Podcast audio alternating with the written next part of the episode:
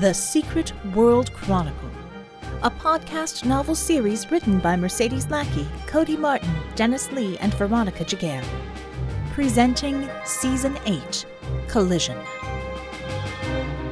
Man in the Mirror. Written by Mercedes Lackey, Dennis Lee, Cody Martin, and Veronica Giguere. Mel leaned over the polished countertop and scowled. This is a bar. People come here to drink. Einhorn blinked at her. Tea is a drink. No. But. And if you're going to read a book, then find a table. She shook her head and walked to the corner where a far less talkative individual sat, hands curled around an amber bottle. The bar was meant for serious drinkers, those willing to either do shots in quick succession or maintain a strong and steady consumption with their tipple of choosing. There were those who would sit in the shadows, watching the action as they slowly nursed a single drink over the course of several hours. Some would unwind after a long day's work on the Echo campus, and some would use the opportunity to push relationships that couldn't fit within the bounds of normal operations. They were a diverse bunch, but one thing all her patrons held in common was power. The bar had no proper name. Situated approximately halfway between the main Echo campus and the small headquarters of the CCCP in the downtown core, and owned by the Colt brothers, it had become a speakeasy for metas. Some called it normality, while others referred to it as no heroics, while a select few had christened it Mel Sent Me, a name that was quickly growing in popularity, since Mel was the most popular of the metas that volunteered as barkeeps. It was marked by a small sign on a plain industrial metal door that read only Private Club, Invitation Only. There were no windows in the brick exterior. Bella had seen to it that all of the proper licenses were obtained once she'd become aware of the existence of the place, which had operated since the invasion under the quasi legal facade of being a social club. Mel withdrew her trusty bottle opener and popped open two bottles, sliding them down to a pair of Echo operatives who nodded their thanks and moved to join others congregated around a pool table. This would be the slowest time of the night. Once the comrades of the CCCP showed up, she wouldn't get a moment's rest until closing time. Untermensch always preferred the corner. For one thing, it was easier to keep an eye on the entire room. For another, it was easier to keep away from Pavel. Anyplace else, Natalia regarded him, or Murdoch, as being responsible for Pavel's behavior. Well, Murdoch wasn't an option at this point. This mind wiped version hadn't the least idea of how to handle the Soviet bear, at least not yet. Thus, the responsibility fell squarely on Unter's shoulders. It wasn't that he resented the doddering old fool. There was his friend, his comrade, he could be counted on in a fight and took his responsibilities seriously when he had to. The bear was simply tiring. Between his attempted philandering and the constant misunderstandings he got himself into, it took a lot of energy to look after Pavel. Except, thanks be to Marx, here in this bar. Even Red Savior would not ask him to babysit Pavel in the semi private meta bar. Here, if Pavel insulted a pretty devushka, she could handle the situation herself, and would probably be equally infuriated to have someone else step in and interfere. So Unter could, for a few hours at least, brood in relative peace over his vodka, merely watch Pavel, and enjoy the entertainment without being obligated to break it up. Corby was off in the corner. He had snuck in a gaggle of Georgia Tech coeds. They were all in Echo personnel cosplay, which was the only reason he was able to get them past the bouncer. One of them tugged at the edge of her pale blue skin suit. Corby playfully slapped her hand away. Got to keep up appearances, love. All of the coeds swooned each time he talked. He hammed up his accent whenever he was trying to pick up American girls, and tonight he was in full form. I should have better body paint, she lamented. I mean, do you think this makes me look as cute as Doc Blue? At least, Corby smirked. Her friend squealed at the compliment and patted the sparkly plastic horn she had pinned in her hair. And me? Do I look as pretty as the real Einhorn? Well, I think these shoes make me too tall. she drawled, extending a long leg for Corby's approval. What do you think? Good enough to eat, my love. He leaned in for a kiss, only to be bumped roughly aside by the Soviet bear. Corby cursed as his elbow dinged off of the bear's metallic chest while the co-ed nearly lost her drink. Photo grenade! Pavel snapped a picture with a beat up and ancient Polaroid camera. The overbright flash blinded both Corby and the co-ed. The bear shook the picture, inspecting it. Ah, that is good one. He clapped Corby on the shoulder heavily. So, comrade bird boy, how is Rash? Or is molting? Always confusing the two. The co-ed that Corby had been the most interested in, a disgusted look on her face, pranced over to her friends. The group of them started to crowd closer to Unter, who was seemingly ignoring them. Corby was nonplussed. Thanks loads for that, mate. Sto, am not good wingman. He nudged one of Corby's wings with his elbow. Eh? Is proper Amerikansky term, net? He switched his attention back to the retreating co-eds. Darlings, come to see Dancing Bear. My English is better than that sour old Ukrainian's. At the bar, two men in Echo uniforms sat close together, hunched over their drinks. They were speaking quietly, furtively, breaking off whenever anyone came within five feet of them. They would have almost looked conspiratorial if they weren't so painfully obvious. Mel had grown impatient with them, rolling her eyes at their pathetic and failed attempts to appear casual, and had chosen the expedient route of simply leaving the bottle next to them. I'm telling you, Matt, if Jensen doesn't give me that transfer request soon, I'm just going to call in sick for the next month. The man shuddered and reached for the bottle, pouring himself another shot. Christ, Dougie, you have to relax, man. No, no, Doug insisted, and raised the shot with a trembling hand. You just don't know, man. No one does. I've logged more time in top hold, been closer to her than anyone. I'm telling you, Everything about her is wrong. I haven't had a decent night's sleep in weeks. She's doing something to me. She's inside me somehow. I know it. I can't shake her eyes. Even now, it's like she's watching me. Doug, Matt said with a sigh. I'll talk to Jensen. We'll get you transferred, but these things don't happen overnight. In the meantime, you have to pull it together. You're cracking up, dude. The lady's a prisoner. We're her guards. Just do your job. Follow the rules. Don't those rules bother you, man?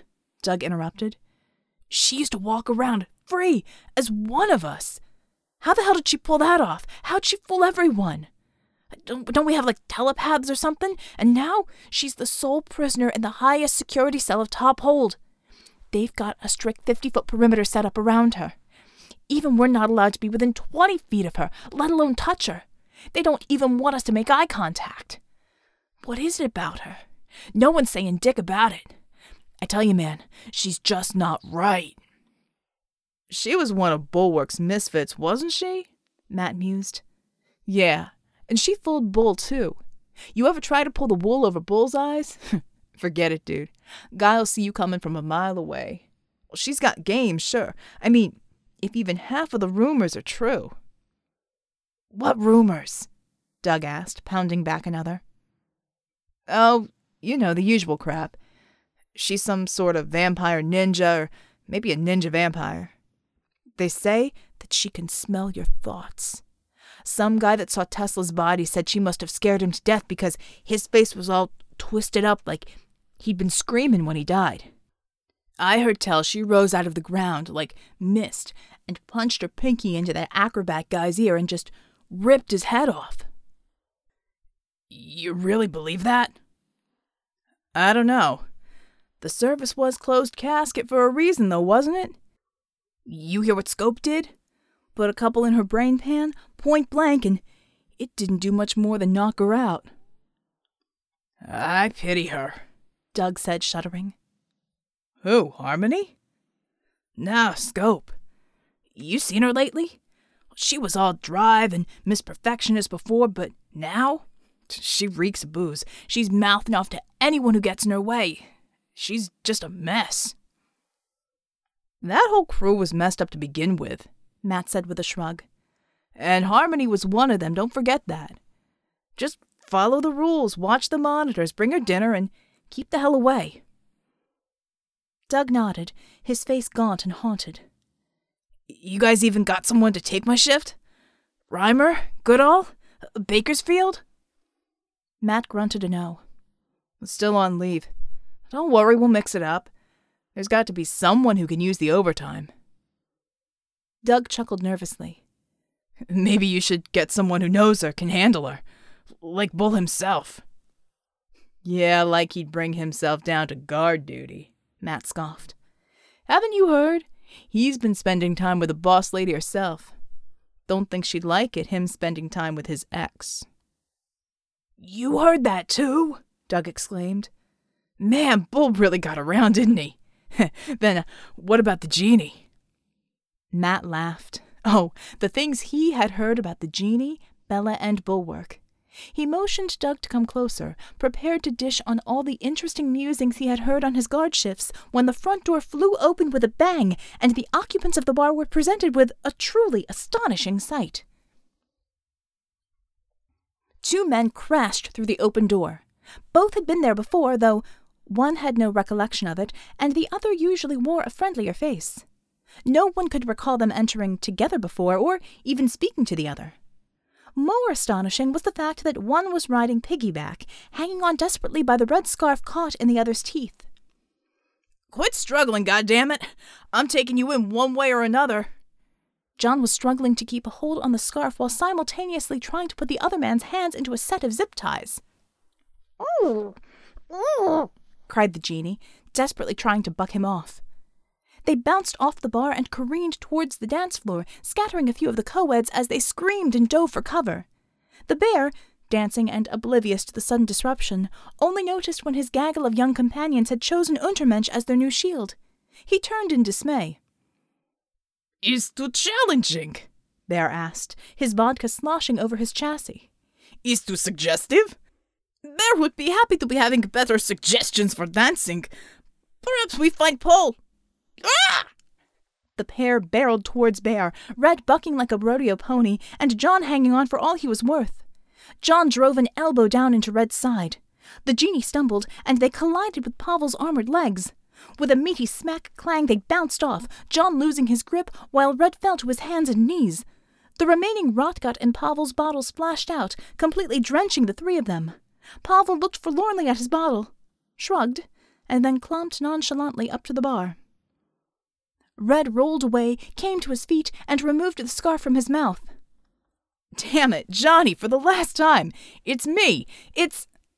John didn't let him finish. He dove forward, caught Red around the middle, and hurled him back. They collided with the pool table, and Red screamed as the edge bit into his back. John jabbed Red once in the jaw, then drew his fist back, shaking it. Son of a bitch, that hurt! Without missing a beat, Red planted his right foot in the middle of John's chest, braced himself against the table, and kicked him off. John swung his arms to keep his balance. Both of them settled into fighting stances and were about to start again when some of the patrons, not any of the serious drinkers, mind, who were watching the situation with bemused half attention, restrained both of them. That's Draken of the Rebs! John screamed, trying to shake Unter off. His power's into speech. You can't let him talk. One of his hands erupted in flame. I found the bastard out on the street and I'm trying to collar him. No, Mel said dryly, her hands gently but firmly grasping the genie's shoulders. That's Red Genie of Echo. Any power in his speech is limited to cussin', sarcasm, and poorly timed dick jokes. Ain't seen a rating on that yet. Now, both of you shut your mouths, stand down, and maybe you'll get a beer out of this. John relaxed after a moment's hesitation and stepped forward as Unter let him go. Red Genie? Yeah, Red answered, wringing the vodka out of his scarf. Why the hell didn't you just say so? John was still nursing the hand he'd punched Red with. He was clearly more than a little annoyed. Red paused and gave him an exasperated look. He turned to Mel, and back to John, and back to Mel again. Please, let me hit him. Just once more. If I do that, then he'll be buying you drinks and taking you home. Everybody knows what sorts of girls you favor. She winked at him and patted him lightly on the cheek. Can't let him have all the fun, can I? And as for you, she called to John, you're easy on the eyes from both sides, but don't think I won't send you out of here limping in a bad way if you pull that bullshit again. Understand? John extinguished his fires, then shrugged. Your house, your rules, he said, a little angrier than he had intended. He looked to Red, motioning towards the bar. Well, we're here. Drink? yeah, Red answered, massaging his jaw, and motioned to Mel. The usual. Scotch and a beer, plus whatever his usual is. John sidled up to the bar, still scowling a bit. She poured two glasses of Laphroaig, setting one in front of each man alongside two ice cold long necks. Red accepted his scotch and favored Mel with a thankful grimace. I suppose I should have known better, he muttered. Should have known the CCCP would have been after Draken, too. He raised his glass up to John, who obliged the toast by raising his own. Untermensch turned his face away only so that neither of the two could read his lips. Comrade Victorix, he muttered, only so that Vicky's implanted mic could pick up what he was saying. Why were you not informing Murdoch that he was attempting to apprehend the genie? He was met with the sound of brittle crunching. She was obviously munching on popcorn. What? And ruin the show? She mumbled, and followed the statement with an audible gulp. And now I'm out of pop. Time to switch up to the hard stuff. You know, you're okay, Jeannie. John said, leaning heavily against the bar. He hadn't started slurring his words yet, but his eyes had definitely taken a glassy shine to them. I mean, you know, for a rotten damn crook. And you're just freaking awesome, Red exclaimed, throwing an arm around John's neck. Man, we have to do this more. Do what? Drink? That's a great idea, Red shouted. More wine. We're sipping scotch. Whatever, Red agreed. Mel obligingly filled both of their glasses again without any further prompting. She favored John with a slight smile, but the look she flashed at Jeanie was positively radiant. Both of them watched intently while she strutted away. John was the first to shake himself out of it. Scenery ain't bad in this joint. It's got that much going for it. Mmm, Red agreed. Then he began to shake his head. Violently. If you're gonna puke, do it to your right, John said with mild alarm. No puking, Jeannie said. I just realized I'm drunk. The kind of bad things that happen when I get this way, and that I should really sober up. What? Walk out the door with your face upside down or something? This started John on a short giggling fit. No, but I can do that if it amuse you, Red sighed. I meant that. He pointed at Mel with his chin. Women. John waved his hand, exasperated, finishing off his beer. Don't even get me started on that, comrade. What? Like, you could possibly have woman trouble. John grinned lopsidedly. Well, I do, all right. Like, for example, there's this one gal, eyes as big as saucers, down in Bolivia. So, Overwatch. My money is on Jeannie to drink Murdoch under table.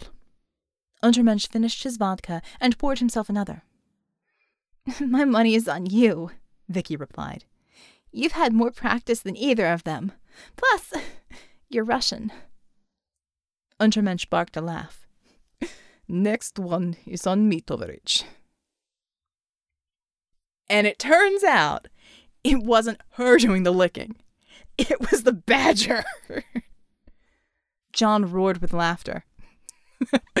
you ain't right, Red. I'm going to say that right here and now. No argument here, Red shrugged. The shouts came from around the bar.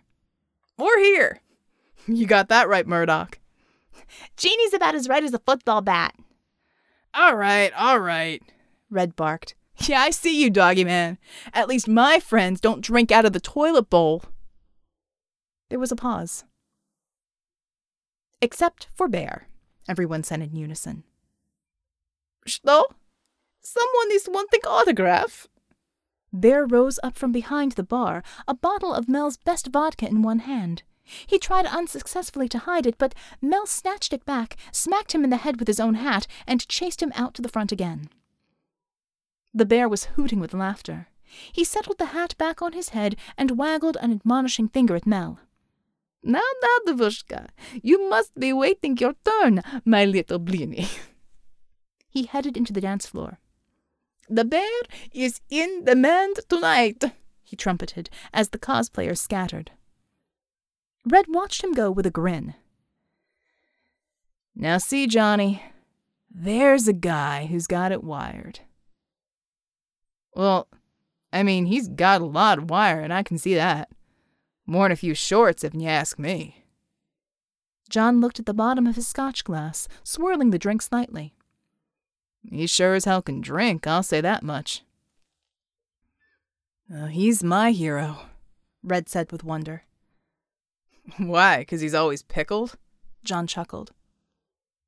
No, he's just so obvious, Red said dreamily. He motioned to the floor as Bear sashayed up to yet another unsuspecting girl. She turned, found herself nose to nose with the grinning Letcher, and screamed.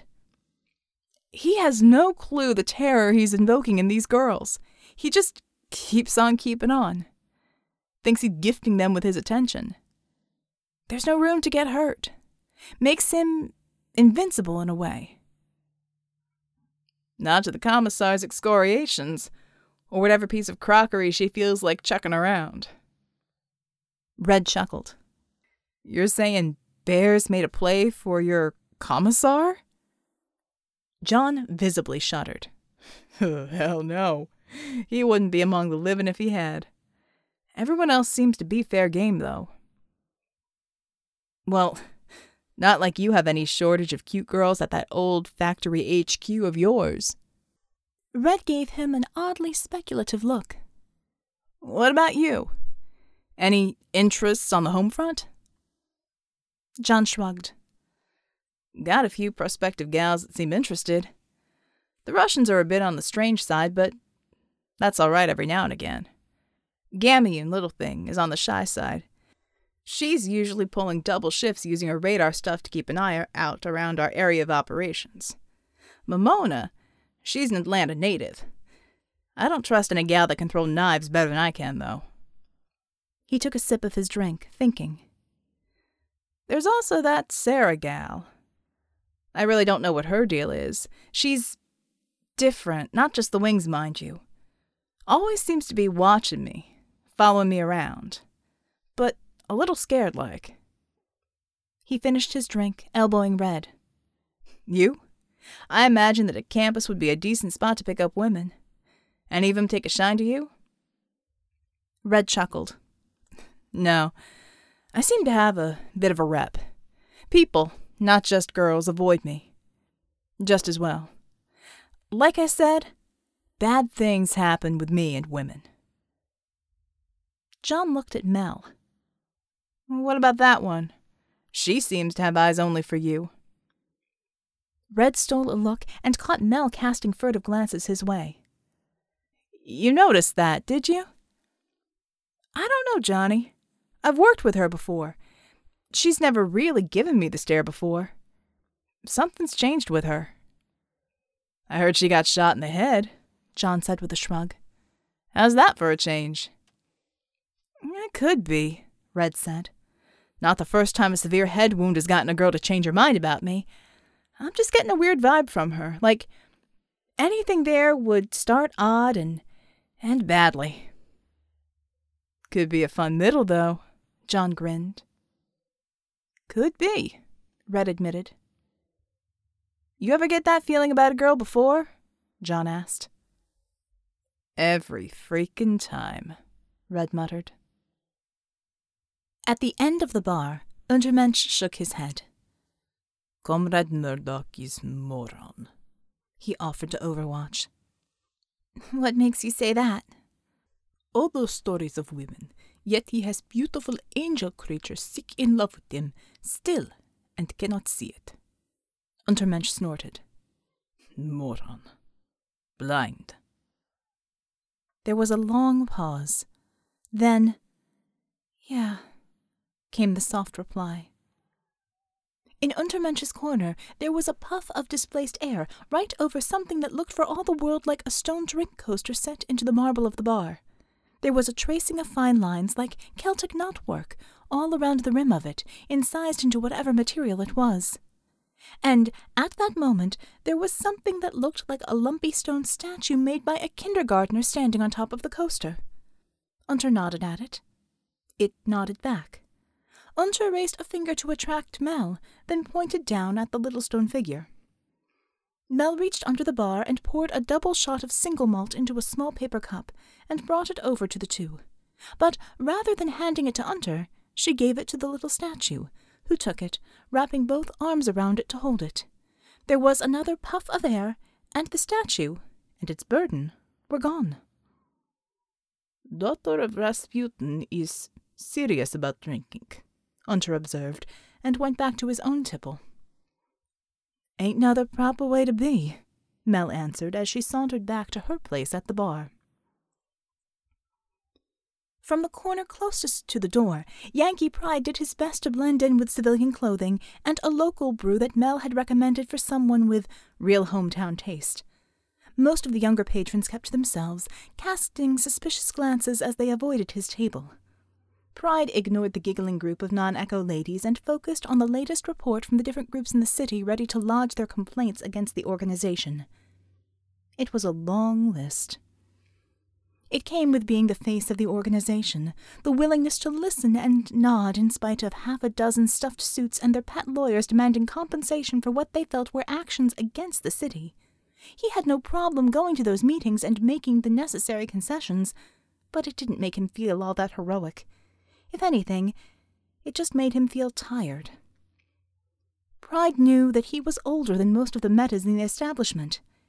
If he was completely honest with himself, he was old enough to be a father to some of them. Instead of going home to a loving wife and a house full of kids, he sat in a dark corner of a bar, doing paperwork. He cast a furtive glance at the lone CCCP member across the room. Even he wasn't doing paperwork, which was saying something for the Russian. Pride rubbed his face with one hand and let the slim tablet fall to the table. Not liking what you read, sir? Mel stood at the table, a tray full of empty bottles and glasses balanced against her hip. If you'd like, I'll put on one of the evening's games. You root for the Bulldogs or that other team? she asked with a wink. He couldn't resist the smile and answered with his own wink. My mamma warned me Something's are best kept a secret when you've got to be in charge. People form alliances over the strangest things. Ain't that the truth? she drawled. But really, you want some company? If you squint hard enough, it looks like Parker, Marianne, and that CCCP woman are trying to tease Corby out of all of his feathers. I'm sure he could spare one of 'em. That brought a laugh out of pride. I'll let him keep his feather pluckers as long as they don't pluck him bald. I'm bettin' he's happy getting plucked, Mel remarked dryly. And I'd bet that you'd be right. He took another pull on his bottle and nodded at the pair of Jeannie and Murdoch at the bar. That seemed to go over well. She nodded. They ain't killing each other. You got a bet going. Pride frowned. On? Which one drinks the other under the table? Three to one on Murdoch, although I personally think Jeannie might hold his liquor better. Mel winked at him before patting him on the shoulder, her eyes quickly scanning the tablet. And you might want to take it easy, sir. He considered the advice as she weaved her way back to the bar. It would do him some real good to take it easy, she was right. Pride's gaze wandered back to the tablet and to the reports, and he sighed. He knew he needed to take it easy, but he didn't have any clue where to begin. The door flew open again, banging hard against the wall behind it, and it didn't move. Of course, the door didn't move. It wouldn't dare, considering who was standing in the doorframe. A female was silhouetted against the night shrouded street outside, arms akimbo, legs braced slightly apart as she surveyed the interior of the bar. She looked exactly like a movie poster.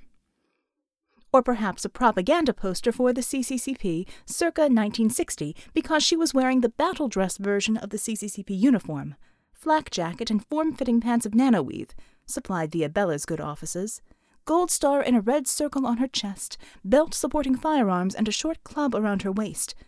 Red Savior was always perfectly happy to apply non lethal force to various parts of thuggish bodies if the circumstances required she hold back on her powers. Untermensch sighed into his vodka and slapped the shot glass down on the counter, evoking a quick pour from Mel. If he was lucky, he might get one or two more before Savior herded the cats home. Is being last call for comrades, Savior announced into the silence, her voice deceptively mild and sweet. Dave! Mel was already pouring three shots for her, as this was a nightly ritual. Savior strode to the bar and tossed them back in rapid succession. Bah! Like water. When are you to be getting proper vodka? Savior asked scornfully. I keep adding diesel to the bottle, Mel drawled. Guess I ain't got the mix up high enough yet. Savior barked a laugh, and her eyes lit on the CCCP member nearest her, which happened to be Murdoch. He and the genie had their arms draped around each other's shoulders, obviously deep into their cups. They were performing a Johnny Cash song, Ring of Fire to be precise. What was absolutely terrifying was that they were actually doing a good job of attempted two part harmony. Savior had to grab the back of John's collar, dragging him away, though this didn't stop either of the two men from singing. Red got up as if to follow, but was frozen in place by Savior's cold stare. He sank back onto his stool. Ah, come on, lady. Can't Johnny stay out and play? Savior's wordless glare could have lasered through steel plate. Red shrugged and raised a glass to her, grinning. Till next time, then, darlin'. See you tomorrow, Johnny. See if we can follow up on that dragon lead. Being try a little harder this time, comrade chameleon, she said dryly. Is not to be found in bottom of bottle. Her gaze next fastened on the cosplayer done up as Soviet. She did a double take, frowned, and looked as if she might actually do something about the impersonator before shaking her head and snorting. Her eyes moved on, catching Mamona, summoning her with a quirked finger, and sending her out the door without a single word regarding the fact that drinking age in Georgia was twenty one and Mamona was two years shy of that. Another sweep of the bar, ignoring Unter for the moment, allowing him to signal Mel for a refill, and she caught sight of the little stone figure at Unter's elbow. She nodded briefly to it. The creature straightened, put down his paper cup, saluted her, and picked up the cup again before vanishing in a puff of air. One by one the commissar gathered up her errant comrades, coming at the last to Unter, who sighed, drained the last drops of his last drink, and gave her a casual salute. You missed Bear, he muttered as he passed her. Am not missing Bertovich, he heard in his ear via the overwatch system, as he joined the slightly weaving line of black clad comrades heading on foot towards the base. Am not missing Bear at all. There was a cruel chuckle. Is good to let bear be run out by bartender. Better her arm wear out beating him than mind. Besides, we let him drink echo vodka instead of ours, and yet having to clean up after, and also save all those many, many rubles. Bear burst through the bathroom door, a lighter in one hand and an empty tumbler in the other, screaming, Freebird! Play that funky music! The bear looked around, confused. The bar was empty and quiet now. Beer bottles and dirty mugs littered the bar counter and the tables. He lowered the lighter and tumbler in his hands, sighing heavily. His shoulders slumped, and he seemed to collapse in on himself a little bit. He trudged towards the middle of the bar, looking wearier with each step. If anyone had been watching, they would have noticed that he looked smaller, diminished. If not for the metal chassis that comprised most of his body from the shoulders down, he would have been just another lonely old man at closing time. He looked up as he fumbled with one of his belt pouches to pay for his tab. There was a battered and spotted mirror behind all of the drinks. Polished metal, it looked like. Hard to break in case the patrons got a little rowdy. The mirror had small distortions and imperfections in it, but Pavel could see himself well enough in it. A battered and somewhat soiled WW2 NCO's cap sitting crookedly on his salt and pepper hair. Almost all salt and no pepper, like bad ukka, he thought wistfully. His mustache wasn't much better, framing his mouth and surrounded with deep furrows from age and fighting. The current song, some pop country garbage that was popular with the college crowd, ended. The one that followed it was somber, opening with muted piano. Pavel listened quietly, studying himself in the mirror. He was tired.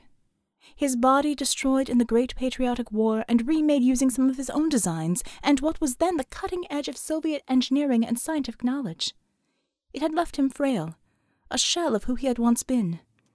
The son of a watchmaker and a chemist, he had taken after his father before becoming a revolutionary. His experiments had led to the discovery of his own metahuman ability, generating energy blasts through specialized gauntlets that he wore. His research had taken him down dark paths to gain the knowledge to harness his abilities, but it had been in service to the people, or so he had always told himself. That had been decades ago, his glory as a true hero was long since faded. He kept living, though, despite everything. He had seen the slow fall of his beloved motherland, almost all of his friends dead, his name disgraced and then forgotten. Pavel had despaired for a time before following even more selfish pursuits, but that was the past. That was what he thought about the most when he was alone and vegetative in front of the television kept awake nights by the plasma heart chamber that whirred incessantly in his chest, with only vodka to somewhat dull his thoughts. He sighed once more. The commissar would be expecting him back at HQ, no doubt. Besides, there was a Matlock marathon tonight, and he didn't want to miss it. He finished fishing out money from his belt pouch, then added a little extra before leaning over the counter and grabbing another bottle of People's Choice. Pavel turned to leave, straightening up, puffing his chest out as much as the chassis would allow, and holding his chin high. He was halfway to the door when Mel emerged from the kitchen, polishing a glass and looking at him queerly. Why do you put on the act, old man? Bear turned, a little startled, before smiling sadly. Hmm. Is something different about that, Devushka. Being shot in the head would make anyone different. A man a good bear is being what his comrades need him to be. If they are needing me to be jester, then that is what this bear will be for them. Spokojnie noci, tovarich. Pavel glanced one last time at the mirror at the back of the bar, and with that he marched out, belting out a drunken and poorly done rendition of Freebird.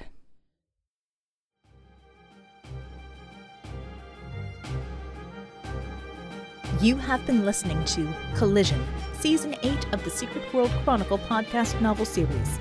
Season 8 is written by Mercedes Lackey, Cody Martin, Dennis Lee, and Veronica Giguere.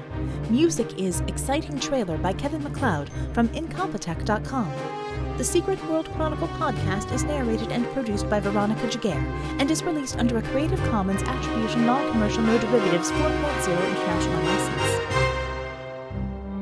The fourth book, Collision, is available in print and ebook in December 2014 from the amazing people at Baen Books. For more information about the series or to listen to earlier seasons, check out www.secretworldchronicle.com. Want to chat with the authors and fellow SWC fans? Join the Secret World Chronicle group on Facebook. And, as always, thank you for listening.